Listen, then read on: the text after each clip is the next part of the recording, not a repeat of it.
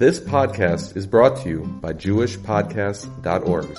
Start your very own podcast today at JewishPodcasts.org.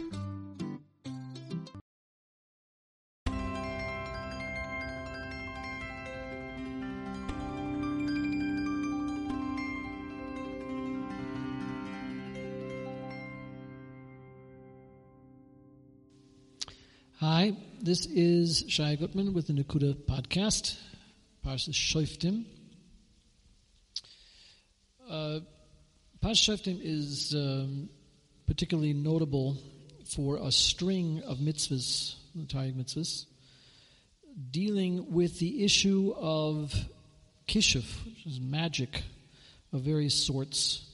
Um, what this basically has to do with is using supernatural uh, forces to either acquire knowledge or you know that we wouldn't ordinarily have or to get things done. I mean to do certain actions which uh, would not be able to be done by natural means.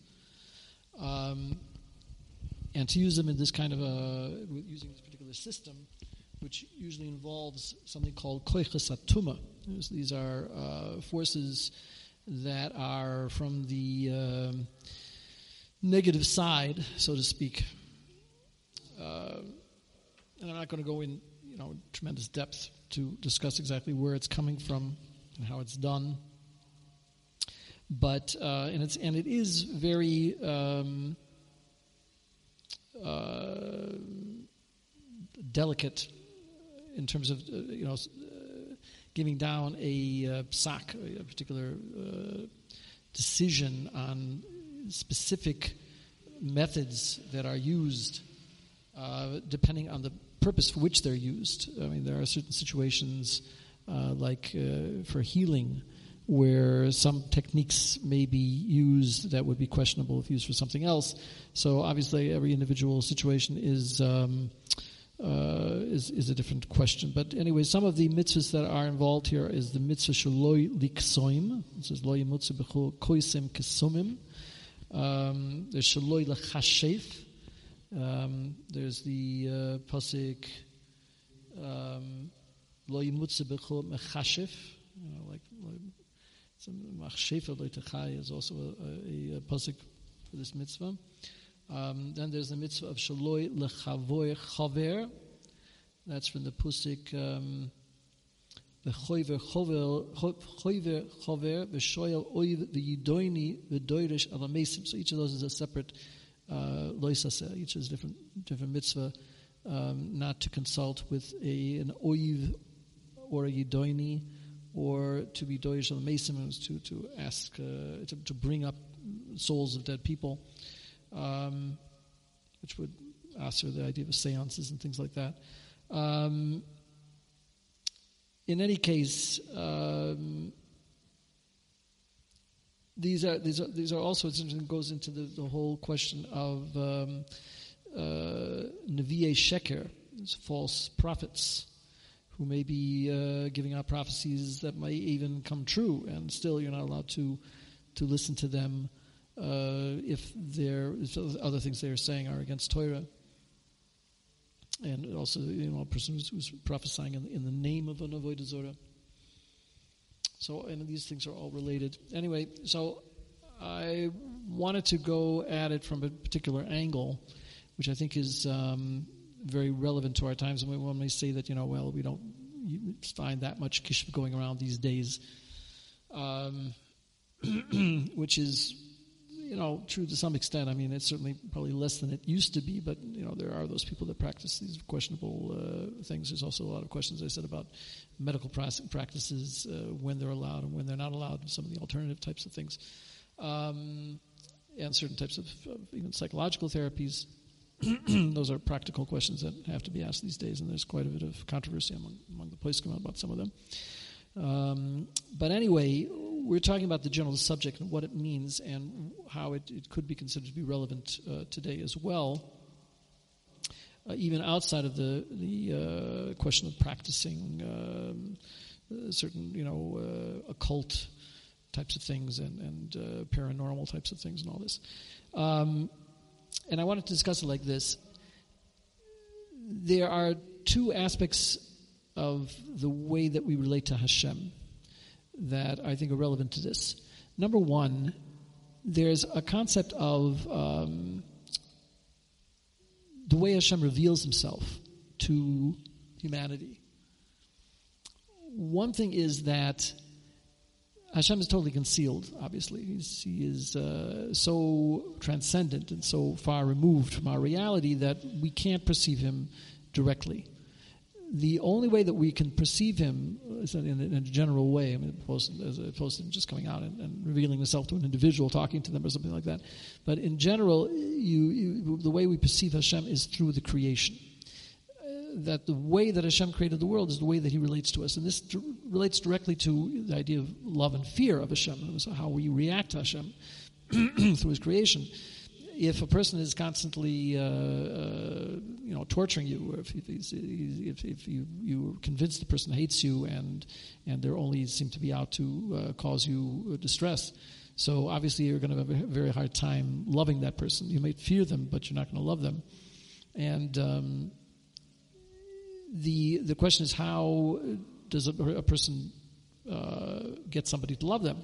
So they do that by showing them. The, the, one person shows the other that the one loves the other, and then the other is uh, more likely to respond by loving the original person in return.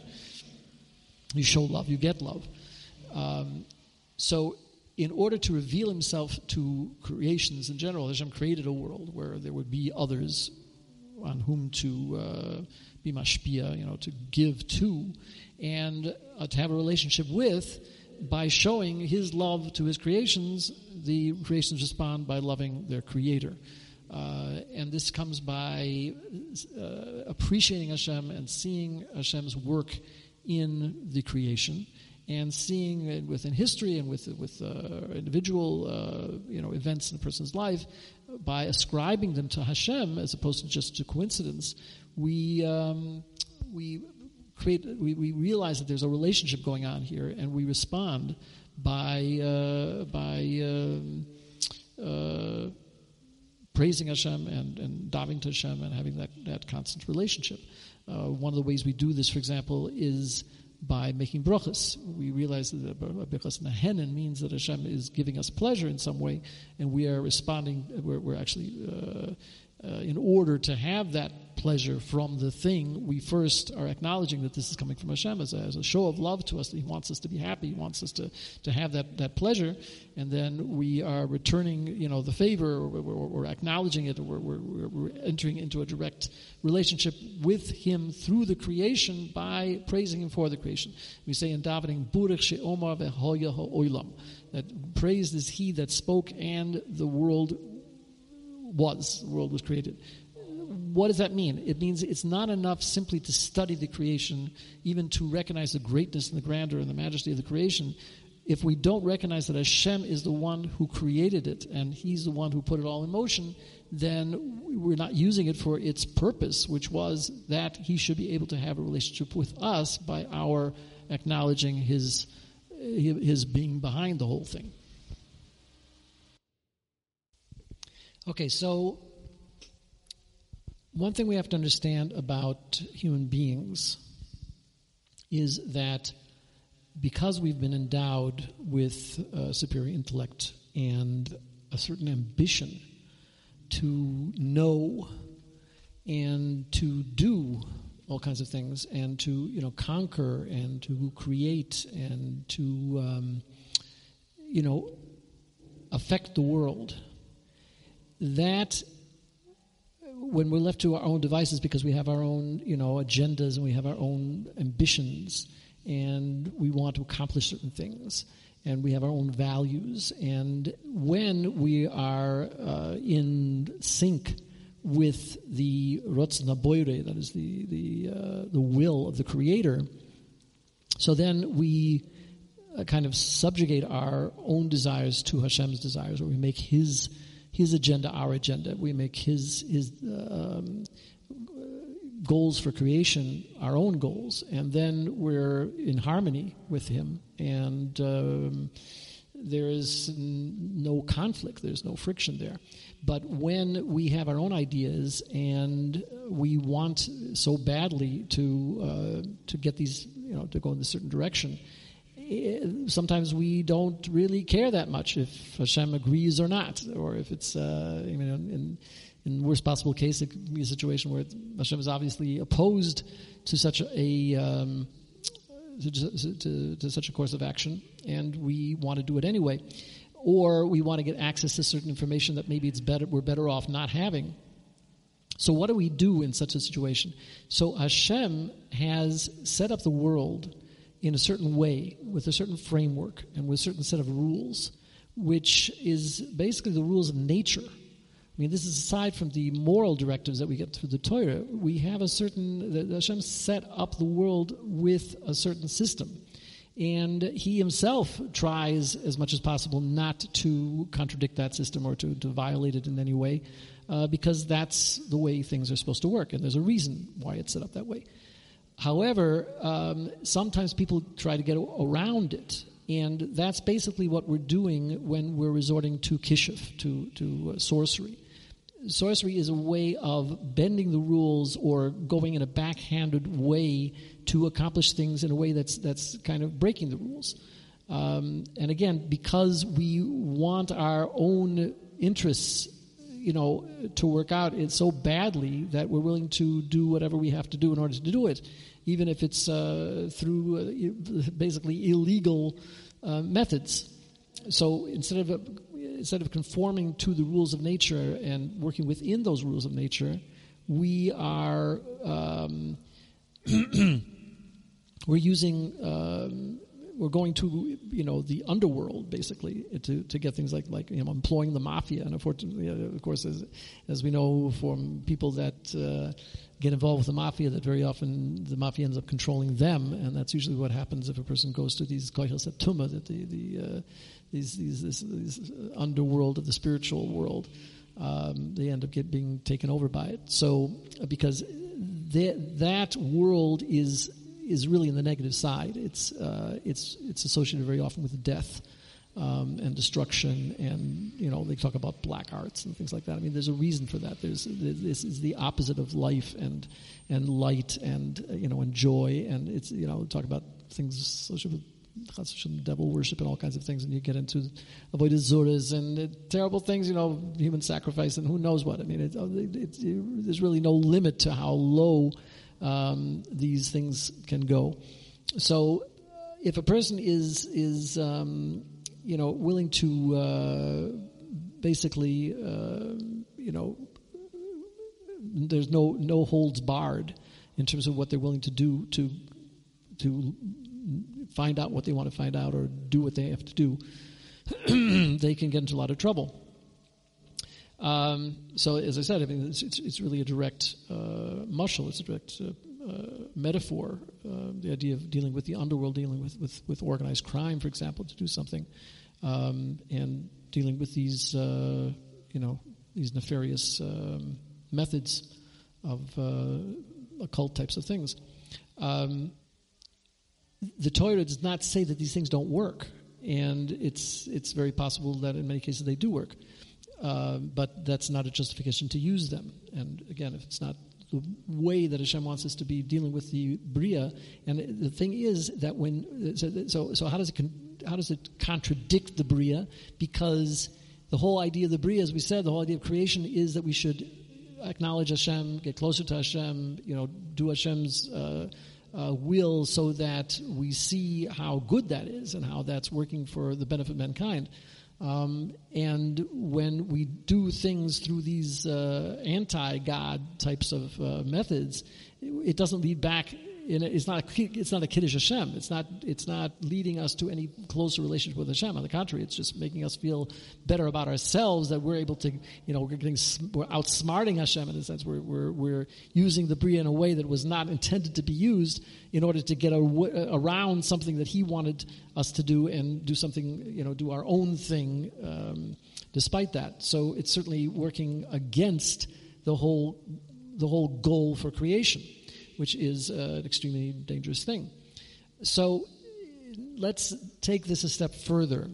There's the uh, today, you know, why do we um, why do we um, not? What, what main reasons why this kind of occult things maybe not being not done as much today as they were in, in previous generations is because of the uh, the dominance of science um, to get things done and the general uh, outlook of science today being that anything that's not materialistic um, and that we can't identify exactly according to materialistic um, uh, methods of, of inquiry, we can't identify the mechanism how some things work, that therefore they don't work. That anything that doesn't correspond to that that um, materialistic model, um, which is, in, in, other words, something that's involving some kind of paranormal or, or uh, you know, occult or whatever. And any, any of these things are, are invalidated. They're simply considered to be not valid simply for the fact that they are not involving the rules of normal um, materialistic uh, methodology, which is what science is based on. So the problem with it is, is that if science would be appreciative of the idea of a creator and a creation, and understand that you know all of these amazing things that we find happening in science um, are due to Hashem, and uh, therefore we come to appreciate him more the more we know about how much brilliance you know he put into the, the creation of the, of, of, of the universe. So then that the science itself would be a Kiddush Hashem. It would be bringing us back to Hashem. And unfortunately, again, because you know the Sitra Achra is uh, quite active, and uh, on the contrary, the trend became you know more modern times um, to separate out the idea of a creator from uh, the study of science. So that uh, because theoretically some scientists were able to figure out a way that supposedly creation could have happened on its own, and the creation and the, the development of life could have happened on its own through some kind of a magical process they call evolution, and you know Big Bang and whatever. All these different things just magically happened by themselves um, because they found it possible to imagine how that could happen, uh, whether it's valid or not, they uh, refuse to uh, see a linkage or, or, or a causative uh, uh, relationship between a creator and a creation. So, therefore, what happened was now a person could uh, observe the most amazing things in, in, the most wonderful things about the about the universe and with and, and, and totally not give Hashem credit for it. So, on the contrary, there becomes an illusion then that we can know whatever we want. We will eventually know everything that there is to know, and we can do everything we want because we have the uh, the tools of science, and therefore we're on our own, and we can do everything that we feel like doing. Uh, it's more the general population, I think, that's less educated that has this attitude. I think the true scientists are a little more humble and they do ac- acknowledge the limitations of science to be able to do and know everything that we want to know. Uh, I heard once heard a, science, a scientist saying, you know, now we now know that there are things we will never know. So that was, you know, that's that's that's a pretty big admission but for a scientist. But um, when we talk about, you know, lately this, this concept of following the science as if there is a science which knows everything and, and can tell you everything, you know, you have to know, um, despite the fact that it keeps on changing its own rules and, and coming up with total contradictions of things that it said previously, and that's and that's considered to be perfectly valid in the uh, in the the uh, progress of science. Anyway, so if science again was a humble um, you know, uh, method which realized its own limitations and gave credit to a creator for the things that it discovers, then it would be something that would work together with with uh, with religion. There would be no conflict. But unfortunately, because it's not like that, it turns out that really science is feeding that same um, desire of man to do whatever it wants um, in a similar way to that the, the, the, idea of magic that um, just as just as sorcery is a way of getting what you want uh, even even no matter no matter how you have to do what you have to do to get it so science is also basically saying you know the, the only the only thing is that science hopefully has some kind of controls on um, on on ethics and you know some kind of considerations of what what you're allowed to do and what you're not allowed to do but even then it's not um, ruled by any kind of uh, religious uh, determination of ethics. It's kind of a rational determination of ethics, which can also, you know, go according to the times. I mean, you know, the Nazi Germany was known to base a lot of their philosophy on science and uh, and, and you know emphasize the idea of, of scientific experiments like Mengele and and, and, uh, and you know they and, and they had you know their ethical philosophers and they they had their own their their own method of uh, you know their own intellectual justifications for doing the kinds of things they did. So you know and now you've got certain countries that are basically legalizing euthanasia and, and all kinds of things are going on in the scientific world because the scientific world isn't isn't linked to the religious world and, on the contrary they seem to be uh, uh, contradicting each other. So anyway, this is the basic point I wanted to make. Besides that, in this parsha, we also have the statement of Tumim Tihyeh Im Hashem which is really the, the, the, the moral basis, the, the, the hashkafa basis for this whole approach to science and, uh, and sorcery and these kinds of things, is that if we're on the level of Tumim Tihyeh, if we're really at one with Hashem, and we go with a certain tamimus, with a certain purity and a certain innocence, that we, we look to Hashem to, to understand that Hashem knows what's best and Hashem is working again for our best interests together with us. And there's no reason to rebel or to, to try to, to uh, um, be in competition with Hashem in a sense, you know, to make ourselves into into gods and make ourselves into this, you know, uh, this, that we can we can do anything and we can know everything. Um, instead, we just rely on Hashem. We, we, we look to Hashem for guidance in all these, these matters, and we don't try to impose our will on, on things in that, in that respect. So, um, so then we, we benefit from that relationship. Then the relationship is going further, and it's always blossoming, and it's always getting going deeper, and it's always uh, it's we're having you know nachas from each other because we see that Hashem is here to to uh, because he wants to make us happy, and we want to make him happy, and everybody is uh, working in the same direction. But uh, fortunately, as we see in the world, this reliance on science and certainly reliance on sorcery and that kind of thing only causes problems and only causes, causes people to become more dissatisfied and more depressed and more uh, at odds with the world because they're always trying to, you know, make their imprint and, and make things go the way they want them to go and uh, not realize that there's uh, Hashem has his own plan and his own his own reasons why he uh, set things up the way he has.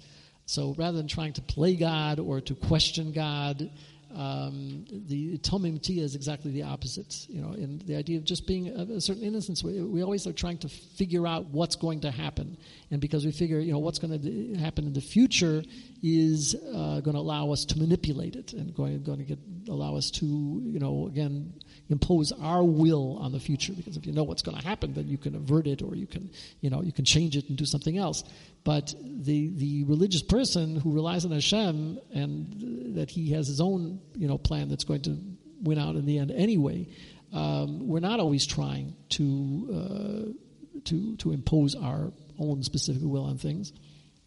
And we're we're relying on Hashem you know to, that whatever he does is good that that's you know that's perfectly okay with us so um, again, this whole thing is is just a, a, perspective. It's it's a it's an orientation towards life in general, what it's for, what it's about, what we're here for, what is our relationship with Hashem. All these things are bound up in this in this whole question, and there's a definite reason why we have this uh, have these ideas and and uh, and you know that, that shapes our attitudes and why the Torah is is all completely uh, uh consistent in the way it deals, deals with these subjects of how we relate to the world around us and to the whole issue of knowledge and how we apply that knowledge and how we uh, even, you know, decide what we really want and what we're working towards. So I hope that that um, brought some insight into this subject and uh, always anxious to get any response and feedback from you if you uh, would like to provide it for us. If you would like to contribute to the organization that produces these podcasts and see what else we're doing, access some of our other uh, materials, you can find that at nekudah.org. That's N E K U D A H. That is nekudah.org. And um, you can also have the option to email us and contribute to dedicate the podcast in memory or in honor of any occasion or memory of some loved one or whatever. Uh, and we'd be very happy to get that support. Thank you so much.